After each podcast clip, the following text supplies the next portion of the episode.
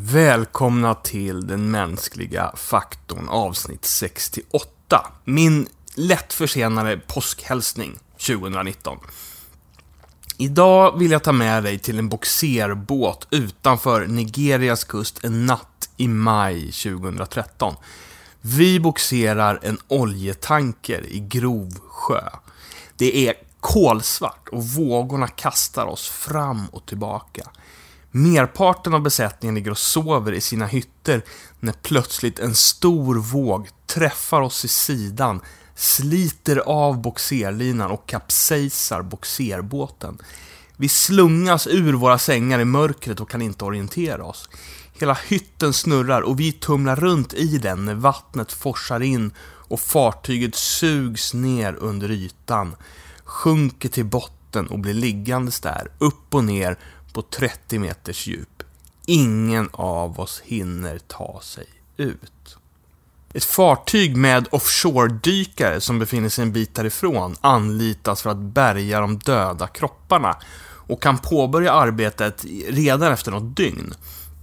Sikten är i det närmaste obefintlig när dykarna långsamt, långsamt tar sig igenom meter för meter av det dyiga vattnet fullt med bråte gåendes på innertaket och finner kropp efter kropp.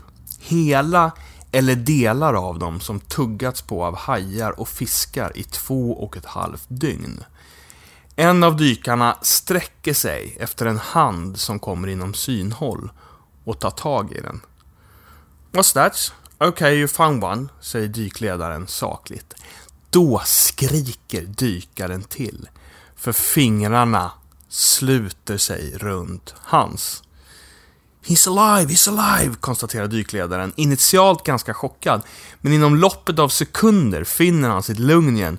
Just reassure him, pat him on the shoulder and give him a thumbs up. Dykaren reser sig upp i en luftficka och ser rakt in i ögonen på boxerbåtens kock, Harrison Okene. Det visade sig att Harrison var på toaletten när vågen träffade fartyget och lyckades hamna i en luftficka i ett av utrymmena längst ner och där ha överlevt två och ett halvt dygn. Två och ett halvt dygn i kolmörker där han lyssnar till fiskarna och hajarna som äter på hans kamrater. När dykaren har rest sig upp och ser Harrison hör man för ett ögonblick hur dykledaren tappar fattningen igen. He's alive. Oh fuck, what do we do now? Jag älskar det där ögonblicket som tyvärr är bortklippt från alla YouTube-versioner av filmen som jag har sett. Men jag har haft turen att få se en oklippt version. He's alive. Oh fuck, what do we do now? De plockar dit en dykarhjälm som de fäster på den nästan helt nakna Harrison med hjälp av en sele och sen ledsagar de honom ut till dykarklockan och plockar upp honom till dykarnas tryckkammare där han får bo tillsammans med dem under deras långsamma trycksänkning för att sedan få komma ut i friheten och friska luften igen.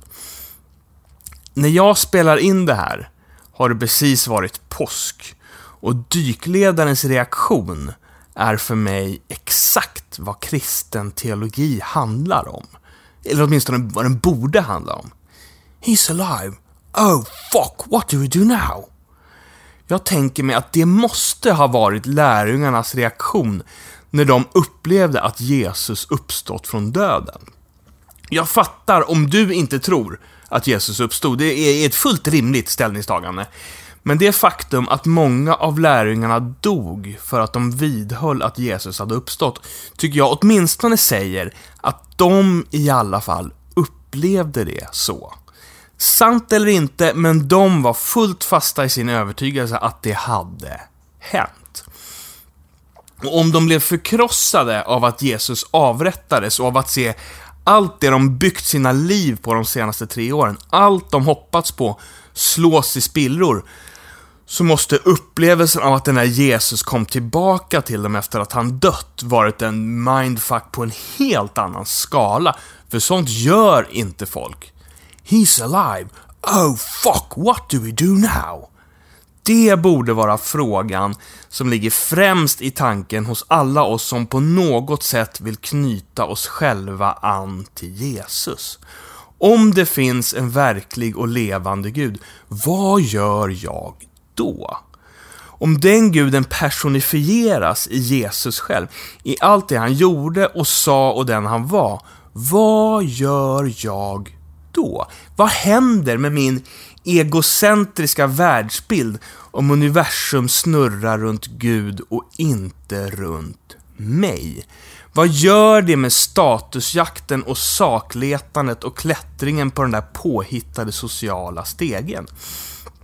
Är det överhuvudtaget rimligt att kalla mig kristen när mitt liv så skär sig med hur Jesus levde och vad han lärde?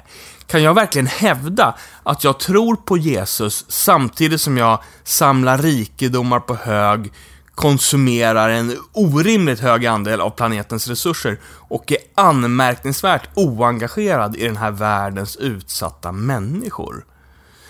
Hur skulle jag handskas med de där påhittade siffrorna som rasslar runt på mitt så kallade bankkonto om jag på riktigt trodde att Jesus uppstått från de döda. Skulle jag verkligen unna mig allt det där som jag intalar mig själv att jag är värd, om jag i djupet av mitt hjärta trodde på en gud som lever i var och en av de nära på en miljard människor i världen som svälter? Borde inte frågan om vad de är värda i så fall vara precis lika påträngande som frågan om vad jag är värd. Om jag nu verkligen vore en kristen. Om jag på riktigt trodde på den där uppståndelsen som jag påstår mig tro på. Den irländske filosofen och teologen Peter Rollins sa en gång så här I fully and completely admit that I deny the resurrection of Christ. This is something anyone who knows me could tell you, and I'm not afraid to say it publicly no matter what some people may think. I deny the resurrection of Christ every time I do not serve at the feet of the oppressed, each day that I turn my back on the poor. I deny the resurrection of Christ when I close my ears to the cries of the downtrodden and lend my support to an unjust and corrupt system. However, there are moments when I affirm that resurrection, few and far between as they are. I affirm it when I stand up for those who are forced to live on their knees, when I speak for those who have had their tongues torn out, when I cry for those who have no more tears left to shed. Jag har inget som helst intresse av att försöka övertyga dig om att det ena eller andra hände den där påsken för snart 2000 år sedan. Jag vill bara försöka glänta lite på en dörr i din tanke. Tänk om den där Jesus var på riktigt. Han som gav fingret åt den förtryckande makten och utmanade de rika, men satt ner med de fattiga och utblottade och utstötta. Han som festade med de som festade och grät med de som grät. Han som predikade icke-våld och generositet och som erbjöd förlåtelse istället för att utdöma straff. Tänk om han var på riktigt. Och tänk om han är på riktigt. Vad skulle det betyda? Vad skulle det göra med vår värld om folk tog det han sagt på allvar? Om åtminstone de som påstår sig tro på honom, som bygger kyrkor och expanderar ett religiöst maskineri i hans namn, om åtminstone de faktiskt bemödade sig med att i alla fall försöka göra som han sa och leva som han levde. Hur skulle vår värld se ut då? Det är min utmaning till mig själv den här påsken. Och alla andra dagar också för den delen. He's alive. Oh fuck, what do we do now? Den frågan ger mig ingen ro, för jag tror fortfarande inte att jag har funnit svaret. Eller så har jag kanske funnit svaret, men är alldeles för bekväm för att leva ut det. Och då kan man ju verkligen fråga sig hur kristen jag egentligen är. Jag heter Jakob Hansell. Du lyssnar på den mänskliga faktorn och jag hoppas vara tillbaka ganska snart igen.